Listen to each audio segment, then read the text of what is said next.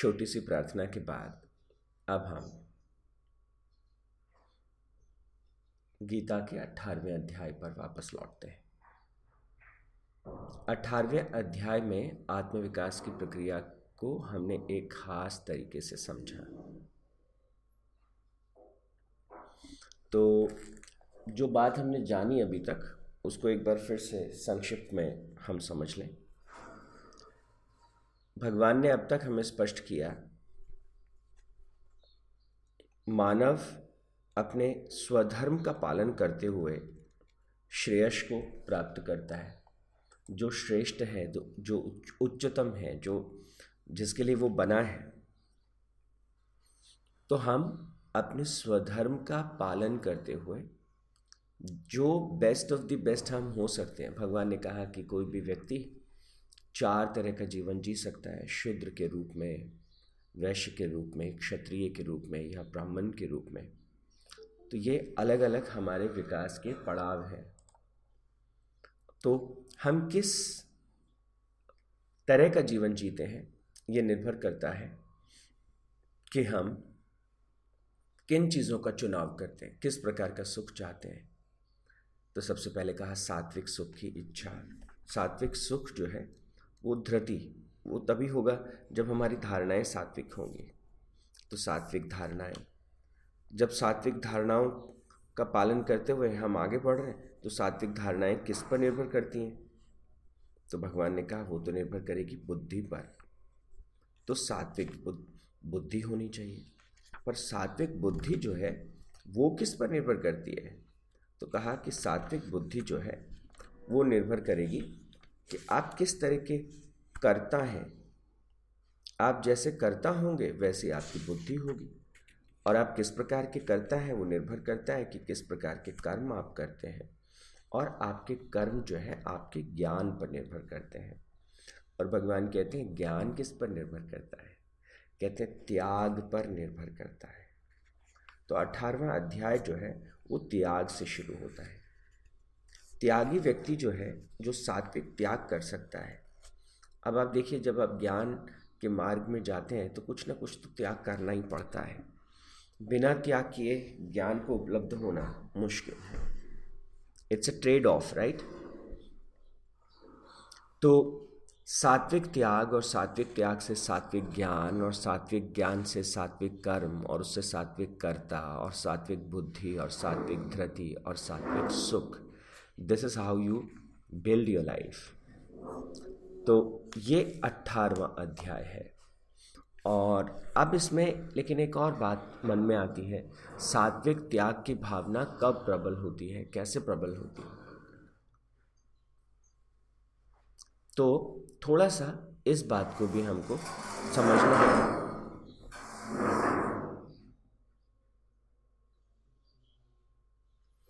तो अगर हम इसे ठीक से समझना चाहें तो फिर हमको सत्रहवें अध्याय में प्रवेश करना होगा। तो सत्रहवा अध्याय जो है, वो फिर इस इस, इसी श्रृंखला में थोड़ा और गहराई से हमको लेके जाता है। तो त्याग की भावना कब आती है, कैसे आती है, और अंततः ये आत्मविकास की प्रक्रिया शुरू कहाँ से होती है अगर उसको हम थोड़ा और गहराई से देखें। तो मैं सत्रहवें अध्याय के कुछ जो प्रमुख बिंदु हैं उनके साथ आपको कनेक्ट करता हूँ। तो आ, त्याग से पहला जो पड़ाव है वो क्या है? कहा कि तप। तो हम तप करने को अगर तैयार हों त्याग से पहले सॉरी दान है। तो पहले दान आएगा। तो त्याग से पहले दान और दान से पहले तप। और तप से पहले क्या है? ये खुद को तपाएँ दान देने के लिए तैयार हों, दान करने के लिए तैयार हों, तब भी किस प्रकार का तप? कि शारीरिक तप, मानसिक तप और वाणी का तप, तीनों प्रकार के तप। तो तप के द्वारा, सात्विक दान के द्वारा, सात्विक दान से सात्विक त्याग सात्विक त्याग से सात्विक ज्ञान, ऐसे स्टेप बाय स्टेप हम आगे बढ़ते हैं। और कहा कि ये जो तप है, वो किस पर निर्भर करता है? कि वो निर्भर करता है यज्ञ पर। तो यज्ञ के भी तीन प्रकार बताए, सात्विक यज्ञ रासिक यज्ञ, तामसिक यज्ञ। और ये जो यज्ञ है, यज्ञ का हम पहले भी समझ चुके हैं। यज्ञ इज़ यज्ञ को कैसे परिभाषित करेंगे? तो हमने कहा था कि प्रकृति के साथ एक लय में, इस इस इस सृष्टि के साथ, एक तारतम्य के साथ अपने जीवन को जीना, सुबह से पहली आँख खुलने से लेकर के और रात को गहरी नींद में जाने तक, हम एक यज्ञ चक्र का हिस्सा है, जैसे एक सुदर्शन चक्र चलता चला जा रहा है। तो ये जो हम नियमित रूप से, जो एक हम अपने जीवन को जी रहे हैं, समय की वेदी पर और समय की इस, इसमें जो हवन कुंड है, इसमें हमारा आज का दिन और इसमें हमारी आहुतियाँ, हमारा कर्म जो है वो आहुतियों की तरह से हर समय जो है वो साथ में घी की तरह से, और लगातार एक यज्ञ चल रहा है, और ये यज्ञ चक्र है। यज्ञ चक्र से तात्पर्य आज जो हमने यज्ञ किया, कल फिर हम वो करेंगे, परसों फिर हम वो करेंगे। The way we are living our life today if you are not changing it the same we gonna repeat tomorrow so आज उसको थोड़ा सा अच्छा किया, कल उसको थोड़ा सा और परिष्कृत किया, परसों उसको थोड़ा और बेहतर बनाते चले गए। तो जब हम अपने जीवन चक्र को, इस यज्ञ चक्र को बेहतर बनाते चले जाते हैं all the metabolic activities all what's ever is going on inside ये ये एक खास प्रकार का यज्ञ चक्र। और इस यज्ञ को देखते हुए, इस, इसको ठीक करते हुए, सात्विक यज्ञ में प्रवेश करते हुए, तप करते जाना। तप करते करते जो है वो भीतर से एक भाव प्रकट हो कि मुझे बांटना है, मुझे शेयर करना है, दान में प्रवेश करना। दान से त्याग और त्याग से फिर ज्ञान की प्राप्ति होगी। और ज्ञान की प्राप्ति होगी तो समझ में आता है कि क्या करना है और क्या नहीं करना है। तो कर्म कर्म से हम करता और करता से फिर बुद्धि। And this whole thing goes and on अभी यज्ञ चक्र किस पर निर्भर करता है? कि हम हमारा जो एक, एक सही रूटीन है हमारे जीवन का जो एक सही ढंग से जीने का एक तरीका है क्या हम वैसे जी पाएँगे, किस पर निर्भर करता है? तो कहते हैं, वो भोजन पर निर्भर करता है। और भोजन में आहार शब्द का उपयोग किया।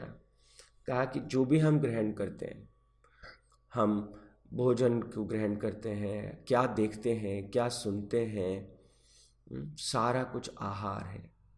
और जिस प्रकार का आहार हमारा होगा, उसी के अनुरूप हमारा यज्ञ चक्र होगा। उसी के अनुरूप फिर हमें दान की और त्याग की भावनाएँ प्रकट होंगी, उसी के अनुरूप ज्ञान जागृत होगा। तो ये निर्भर भोजन पर आ गए। और भोजन से भी अगर थोड़ा सा और इसमें अपन सत्रहवें अध्याय में थोड़ा सा और स्टेप बैक जाके देखें तो फंडामेंटली भगवान कहते हैं कि भोजन व्यक्ति कैसा करता है कि वो निर्भर करता है उसकी श्रद्धा कैसी है। तो श्रद्धा से शुरू होती है सारी बात। तो जिस व्यक्ति की जैसी श्रद्धा, वैसा उसका जीवन। तो सत्रहवें अध्याय के तीसरे श्लोक में ही भगवान ने कहा कि सबकी श्रद्धा उनके अंतकरण के अनुरूप होती है। और ये पुरुष जैसी श्रद्धा वाला है, पुरुष जैसी श्रद्धा वाला है, वह भी वही है। तो जिसकी जैसी श्रद्धा है, वैसा ही वो व्यक्ति है। तो अब ये सारा जो डेवलपमेंट है आत्म विकास की जो सारी प्रक्रिया है, वो शुरू कहाँ से होती है? शुरू होती है श्रद्धा से। और उसका जो टॉप मोस्ट पार्ट है, वो हम देखते हैं, किस प्रकार के सुख की इच्छा। तो कैसी श्रद्धा हमारे भीतर है? जैसी श्रद्धा होगी, वैसे भोजन का चुनाव हम करेंगे। जैसे भोजन का चुनाव करेंगे, उसी के अनुरूप यज्ञ चक्र, जो मेटाबॉलिक एक्टिविटीज़ हमारे भीतर चल रही है, वो उसी के अनुरूप होंगे। उन्हीं के अनुरूप हम तब कर पाएँगे, दान और त्याग। जैसा त्याग होगा, उसी के अनुरूप हमें ज्ञान होगा। जैसा ज्ञान होगा, उसी के अनुरूप हम कर्म करेंगे और वैसे ही कर्ता हम बन जाएँगे। जैसे कर्ता होंगे, वैसे हमारी बुद्धि होगी, जैसी बुद्धि होगी, वैसे हमारी धृति होगी, वैसे ही सुख की इच्छा और कामना हम करेंगे। जैसे सुख और की कामना हम करेंगे उसी प्रकार का जीवन हम निर्मित करेंगे।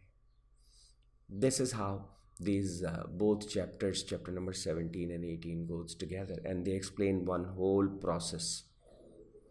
अब इस पूरी प्रक्रिया में uh, कहाँ पर हमसे चीज़ें छूटती हैं इसको लाइफ में इम्प्लीमेंट कैसे करें उसको पकड़ना चाहिए। तो दो अध्याय में एक पूरी प्रक्रिया को आपके सामने रखा और अगर हम थोड़ा सा पिछले अध्याय में भी चले जाएँ, सोलहवें अध्याय में भी चले जाएँ तो सोलहवें अध्याय में भगवान इसी सारी, इस, इसको शुरू करने से पहले क्या प्रकट करते हैं? वो कहते हैं कि हम सबके भीतर दो तरह की शक्तियाँ काम करती हैं। एक जिसे वो दैविक संपद या दैवी संपत्ति कहते हैं और जिसे दूसरे को आसुरी संपद या आसुरी संपत्ति कहते हैं, सोलहवें अध्याय में। तो कहते हैं, हम हम, हमारे सबके भीतर जो है, वो एक अच्छाई भी है और हमारे सबके भीतर एक बुराई भी है। हमारे भीतर कोई अच्छा रहता है कोई हमारे भीतर बुरा भी रहता है।